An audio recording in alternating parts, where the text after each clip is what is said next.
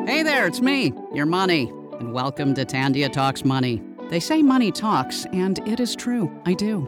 And I also like to work hard. They say it builds character, but it also builds TFSAs and RRSPs, which is why every week Tandia will share new ideas, tips, and wisdom from Tandia's finest to help you get to where you want to go. You know, with a little help from me, of course. Like, who else?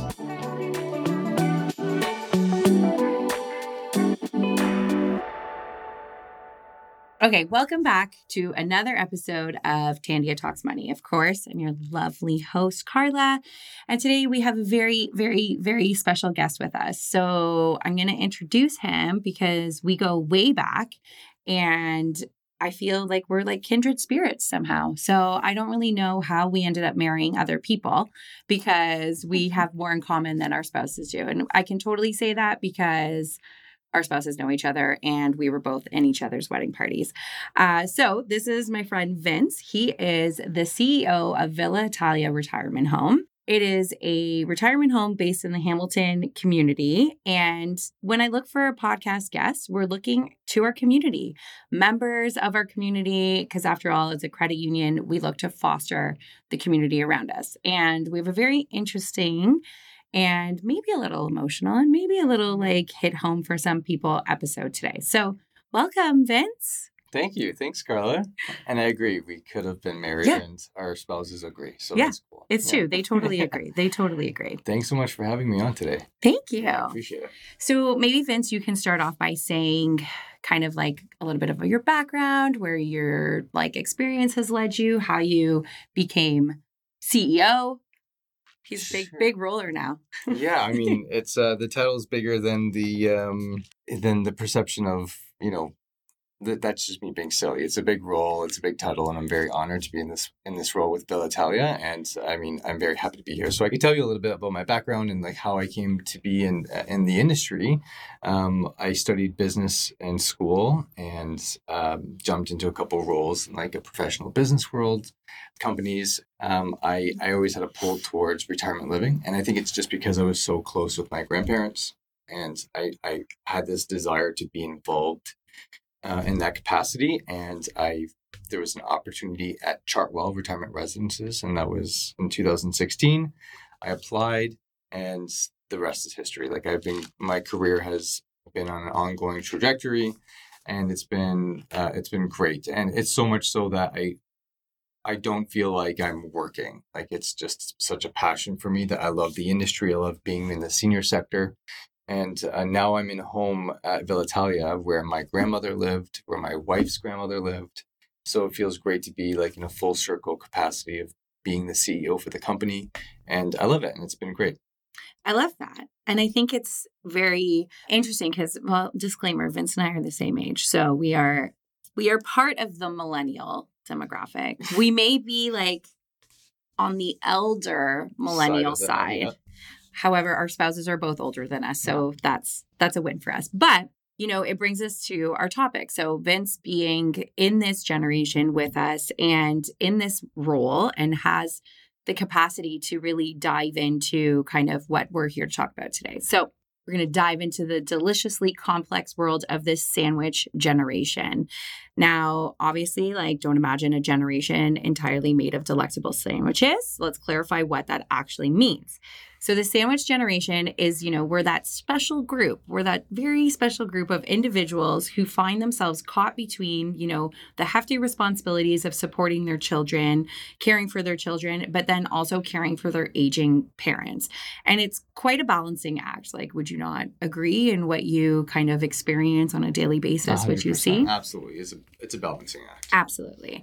And I think what's a really important concept that we're really trying to hit home with this whole season is like adulting is hard and we don't really know what's coming ahead. So how do we properly plan for that now? And how do we make sure that when our parents get to the point where they're needing retirement living, that we're not left kind of scrambling or not prepared, because there's a lot of factors that go hand in hand with that. So obviously, like, you're here to spice up this podcast a little bit, and you know a thing or two about the retirement home industry, and you've seen a lot of people and you've seen a lot of different experiences.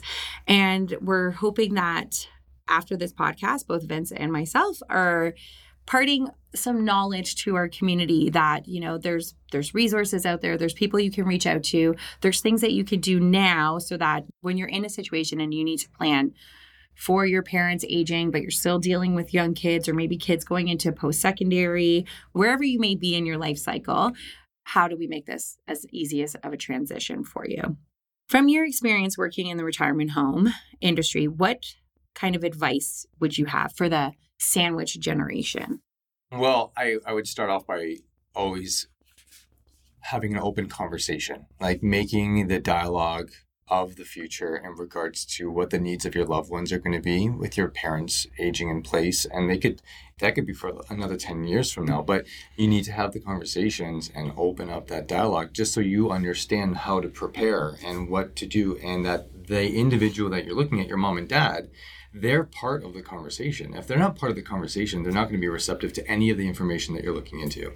And the sooner the better. If you start to see that you're stuck in the middle, you're raising your family, you have a career, you've got a busy lifestyle, and then you also have to deal with, you know, did my mom and dad eat today? I didn't call them today. Are they all right? Like, you know, having to deal with a lot of that worry is overwhelming for you as the individual, and it becomes a lot, right? So you need peace of mind for yourself so that there's peace of mind for them. And I think just educating yourself, even if your parents might not be receptive to it, you need to educate yourself as to what options are available and how to plan and prepare so that when the time comes, you've already done your groundwork.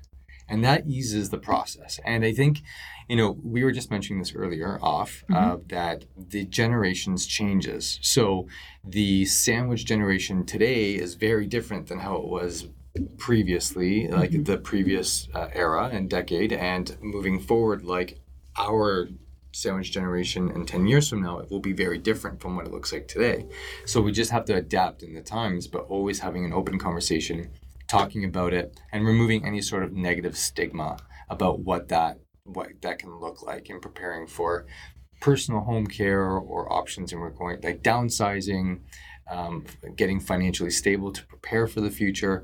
You need to prepare yourself. So it's all about having family conversations with your siblings as well, because you might have a perspective on something and hopes for your parents, because you want to make sure that they're always comfortable, and they might not even be old today.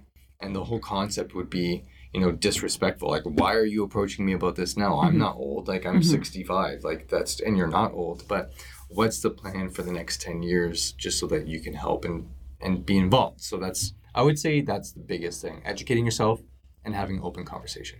I think that is point and like case as to why we do this whole podcast is educating yourself, because life comes at you at different areas in different ways. And, you know, if you're not really educating yourself and you're caught with these surprises, you're kind of feeling left, like you're left holding the bag and you don't know what to do. Right. And I totally agree. I think today's generation is totally different. Although, like, our parents may like, we had to like walk uphill, like to get to school in like 7 feet of snow. Like, yes. I do find myself saying these things to my kids. Like, I just said to them the other night that, like, you know, my son was watching TV while eating dinner, but like holding it in on his lap at the table. And I like snap. I'm like, you can pause the TV. Like, I had to deal with commercials. Like, you don't have to deal with commercials. You could just pause Netflix. Yeah. It's totally fine. Mm-hmm. So I think our generation is in a totally different era and a totally different mindset. We did mention offline before we started is, you know, we're dual income families now. Like, so that is a huge kind of time constraint is, you know, we don't have the capacity to maybe always be checking in on our parents, or, you know, you're kind of thinking like, Vincent and myself, we both have young kids. Ironically, our youngest are 5 days apart. That was kind of a surprise on both our ends, but it worked out. They'll be best friends for life. Yep. But, you know, we have younger kids. So like to think about and stop and be like, oh, Mom, let's have a conversation about, like, you know, where do you want to be in 10 years and where do you want to be living is not really top of mind. But I think as we are aging and our parents are aging, it's important to really have that conversation and keeping our parents a part of it, because, you know, sometimes we don't even have conversations about, you know, their financial aspect, like what can they actually afford? Because the financial planning portion of it is so crucial to, you know, are they going to need personal home care? Do they need to be in assisted living? Is there options for them? Vince actually helped us out, my family, with my grandmother. She came out of surgery and we didn't have the full capacity to be caring for her. And I didn't even know there was a respite care option. So I reached out to Vince, obviously. And he said, you know, like, look at this kind of option where they can come to a long-term facility for X amount of time to get that specialized care that they need for the shorter period that they maybe need it for. But it's the potential healthcare things that you don't really think about, that yes, we have a great-ish healthcare system right now where we're not having to pay out of pocket, but there are a lot of expenses that come with that after. So very much. It can be very expensive and it depends on what the circumstances are. Mm-hmm. I've met with families where one mom is in long-term care, the other, their father can't be living at home anymore. Mm-hmm. So like, can they afford to be having one parent in the long-term care facility and one parent in a retirement home? And that was never the plan. The plan was they were going to age in place together. And that's what you want and hope for. But circumstantially, things come up and care needs changes. And, you know, ironically, I don't want my parents to hear this, but I was with them recently and they're not old by any means. Like they're 67 years old. Mm-hmm. And I was looking at them and for the first time ever, I realized that they were aging. Mm-hmm. Like they didn't, like, you know, your parents always look like parents to you, mm-hmm. but I started to recognize my grandparents mm-hmm. in them, mm-hmm. which freaked me out, mm-hmm. which made me realize things change so quickly. Like we're living our lives, we're raising families, we've mm-hmm. got children under the age of like 8 and, you know, we're working on our careers and we've got our families to deal with and friends and our life.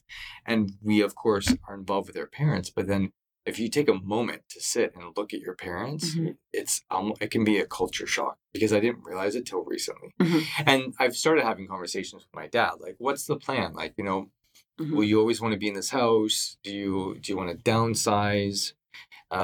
Those are big questions to mm-hmm. know. Like, yes, I want to downsize, but what are you going to do? Like, are you downsizing because you want to financially get prepared? Like, we mm-hmm. need to bring in a financial advisor. Mm-hmm. And, you know, immediately my mom did not want to talk about it. Mm-hmm. Shuts down. Nope, I don't want to talk about getting old. I'm not going anywhere. We're fine. We're going to be here for the next 20 years. And that's the hope.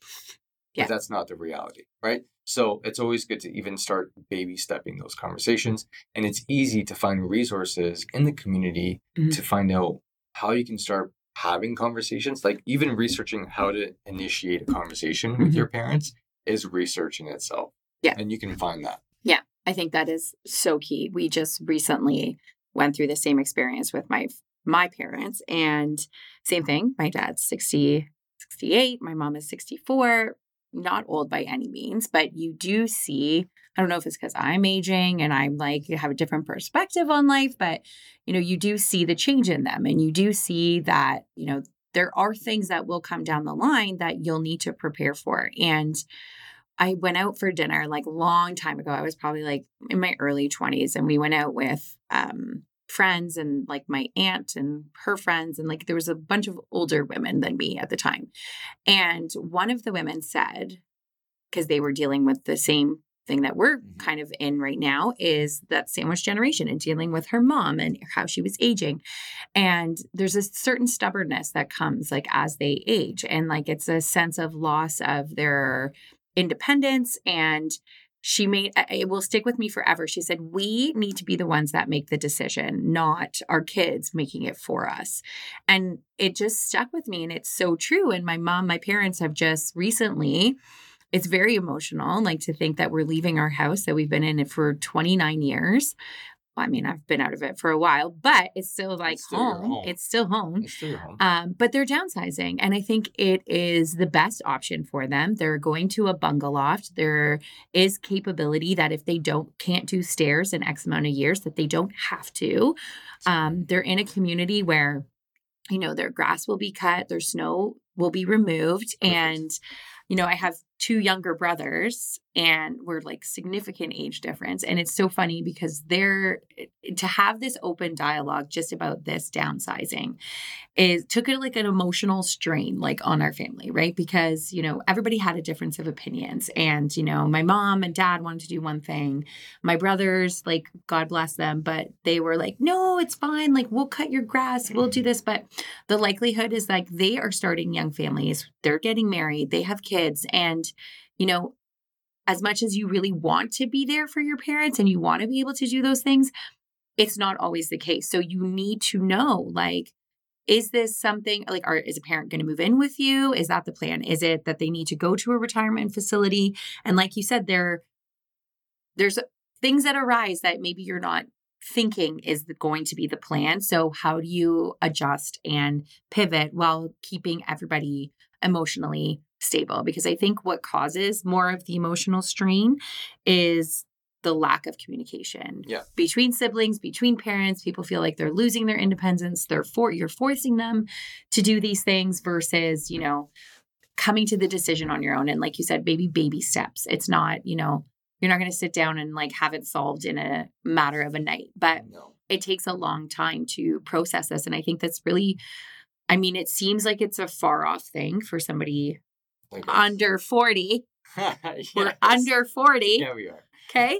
But, you know, this is a really crucial point, I think, in like our lives as like young adults. We could say that still because we're under 40. But, you know, to think about these things, because all of a sudden we're going to be like 40 something, 50 something. And what do you do then? How do you put all these things in place last minute? Yeah. It's overwhelming, no matter what. It's always going to be overwhelming. And I think the purpose of having the conversation and starting the conversation and having an ongoing conversation, it doesn't have to be every single time you meet, but starting it and then having, like, addressing the conversation organically through time. When situation comes up, it doesn't become such a culture shock that all of a sudden we're having a conversation that nobody's aware of or informed of. You've been engaging in this dialogue and supporting the narrative with your parents to be independent, to choose. That's the biggest thing. Because I see families every day, all the time. The ones that are having the conversations with their loved ones, they're more receptive to move and make a decision over those families that have never had the conversation because they are trying to deny that they need this information and then they need to make the decision. Their parents are totally not receptive, totally refusing. And then they come in and they make a move into retirement living, let's say, and they are not engaging because they are so upset that abruptly their life changed. So how can you prevent that? It's about addressing it together organically through time. That would be my suggestion. Yeah, I think that's really key. And really important point to focus on. And like throughout, you know, the whole point of this podcast in general is like making money concepts relatable. But when you think of money concepts, money touches every single part of your life, right? Like whether you're going to get groceries, whether you're making a decision to stay home from work one day, maybe you're not going to get paid. Like money touches all aspects of your life. So how do we, it's funny you say like organically over time having these conversations and the difference between people who have had like open conversations and they're receptive to it versus not. And we on the finance side see these conversations all the time because there's either the family that has very open conversation about where their finances are, what is there, what needs to be done, what doesn't need to be done, is there debt that needs to be paid, is there money to fund a life of retirement, do you have an RRSP plan, like so many financial concepts. And then there's the families that absolutely know nothing, and we get them and they come in, and unfortunately it's really sad because they're like, I don't know how we're going to pay for a funeral. I don't know where my parent has this. I don't know what other financial institutions that they deal with. So I think part of the open, organic conversation is not only like what their idea of retirement living can be or what they plan to do, but also, you know, what can you actually realistically afford? And I think it's important, again, to have these conversations now and not to make our parents feel bad, but also like, you know, What can we do now to set them up for success? So seeking out a financial advisor, seeking out an institution that you feel comfortable with, going in and saying, hey, this is what we got. This is what we would like to do. How do we get there? Because there's always an option to refine things, to rebudget, to reallocate funds, and make sure that you're in kind of the best situation possible, so that you can enjoy your retirement living. Like I say it all the time, like you work, we work, then when we retire, and how many stories I'm sure you've heard that, you know, as soon as somebody retires, they get sick or they pass away or anything. So how do we make sure that we as a young family are enjoying ourselves and our lives without the future financial burden of aging parents, but also making sure that they're comfortable and that they can financially sustain themselves? So that's the biggest element. Mm-hmm. You can make a decision. You can have a conversation. You can decide the direction you want to move into.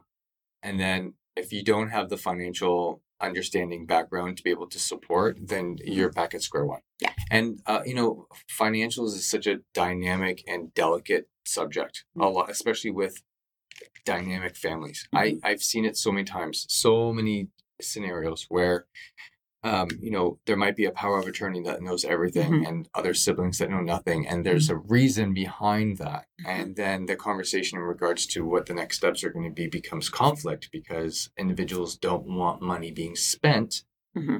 because they'd rather just deal with it in the moment and have the money saved so that when there is a loss, it's divided between families. Mm-hmm. Mm-hmm. And then there are others that are saying, I don't care about the money. I want to mm-hmm. make sure that my mom is taken care of and lives mm-hmm. happily and healthy situation for the next 10 years, and let her spend that money from mm-hmm. selling the home.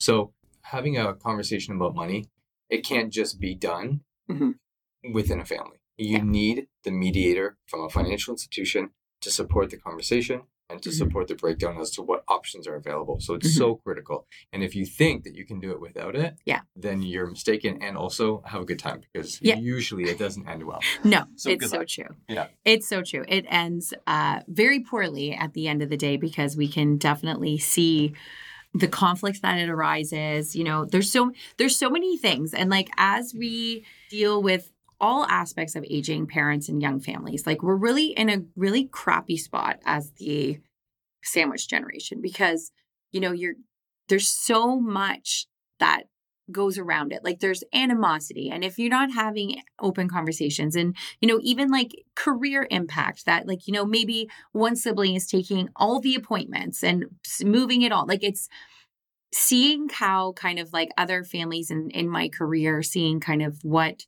others have gone through, I have made it very clear to my brothers. I'm like, listen, when time comes, like, this is what's happening. Like, you are being equally as responsible to take mom and dad to an appointment. Yes. And again, in my experience with like my husband's family and my family and like my aging grandmother, like, it is easier when one person is the point of contact in terms of medical care or financial care. But, you know, come to an agreement together, because if not, and you don't have that support, you're facing like challenges that you're not even, you shouldn't even have to be dealing with, because the dealing with the aging portion is enough. Like, you don't need to add in all the emotional or career impact that it could have, or like self-neglect or things that, you know, will impact us as the people who are the caregivers versus, you know, our aging parents. Like, they're not going to see that part. So how do we set ourselves up for success? Right. Yeah, so big time. I think, like, again, like Vince mentioned, like, seeking out a financial mediator, a financial advisor, a financial institution, whomever you feel comfortable with. I joke that, you know, I'm your banking BFF, but find your banking BFF so you can have these mediated conversations. And sometimes I feel like it's like when, you know, like my mom told me all the time, like, save your money, save your paycheck. Like, I didn't listen to her with my part-time job. But, you know, now, like, if a stranger said you should save this amount, I'd be like, absolutely, you're right. So it's the same thing with our parents, right? Mindset. Like, they're not going to listen to their kids because, like, you know, You're my child, I'm the adult. Yeah. But, you know, if Susie from the credit union says so, then yeah, she's right. Even though you may have been saying the same thing all along, right? So it's human nature. Right? Yeah. It is. I like to say that I won't do this to my kids, but I probably will. For sure. Well, 100%. Even my kids, they'll listen to, you know, a stranger over, not a stranger, but they'll listen to somebody else and take the clear direction over when my wife and I give them, like, no, we're not doing that. Absolutely. Right? But it's just. With grandma and no, like, they're like, oh, sure. Yeah. I'll have soup. Yeah, I know. My mom came home yesterday and my daughter ate eggplant parm. And like, if I put that in front of her, absolutely not. She would have been like, oh, this is gross. I'm not eating delicious. It. I know. I did tell her, I'm like, you should stop eating it because they're taking away from my portion. That's right. So, but yeah, I think, you know, the whole point of the pod today is to really like let the younger under 40s millennial demographic know that there are resources. Start thinking about it now. You know, some things that you can do to help put your best foot forward is like, you know, prioritize your own self-care, right? One of the fundamental steps for navigating the sandwich generation is to prioritize self-care. Recognize that taking care of yourself is not selfish, but it's essential for maintaining physical and mental health.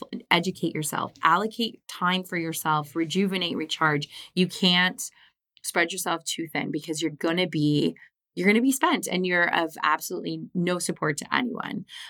Building yourself a support network. I think we made that pretty clear today, but seeking support is crucial. Like establish a reliable support network within your family, friends, community resources, such as a retirement living space or, you know, a healthcare provider or a financial institution. Share the responsibilities with your siblings. Have the open dialogue.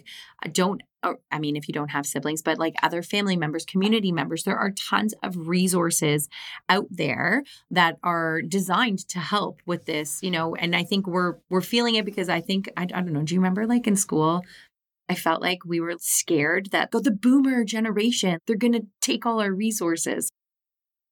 Do you remember people talking about that? Vaguely, but yes. Right? Yes. Yeah. Was that a Mandela moment where like that just happened in my world or not? Yes. Yeah. Okay. But, you know, the boomer generation is a big generation. So they will put strain on our resources. So like seek out these support groups, these community organizations, these caregiver options. So that way you can kind of have a little bit of a plan in place. Open communication, obviously. You know, effective communication is key when juggling the needs of your children, aging parents. Facilitate the open and honest conversations with families. And like Vince said, have it happen organically over time. You're not going to solve this in one night. It's not going to be, you're going to have one conversation. And your parents are like, all right, let's go. Let's pack our bags. Like that's not how that works, unfortunately, if it was only that easy, but it will help to kind of reduce potential conflicts and helps foster that supportive environment. Yeah. As always, I say it all the time, plan and organize. Developing a comprehensive care plan, financial plan will help alleviate stress and provide structure. Again, coordinating with siblings, family members, create a schedule that accommodates. We have like great digital resources now. I set this up for my husband's family because, you know, we're dealing with my aging father-in-law and it's constantly like, who's going to take him to this appointment? So I'm like, guys, we're making a Google Calendar and everyone can see this and everyone, you know, put in and it says, you know, Joel is picking up dad today. So it makes it a little bit easier to manage and it's not, again, a burden on one person. Yeah.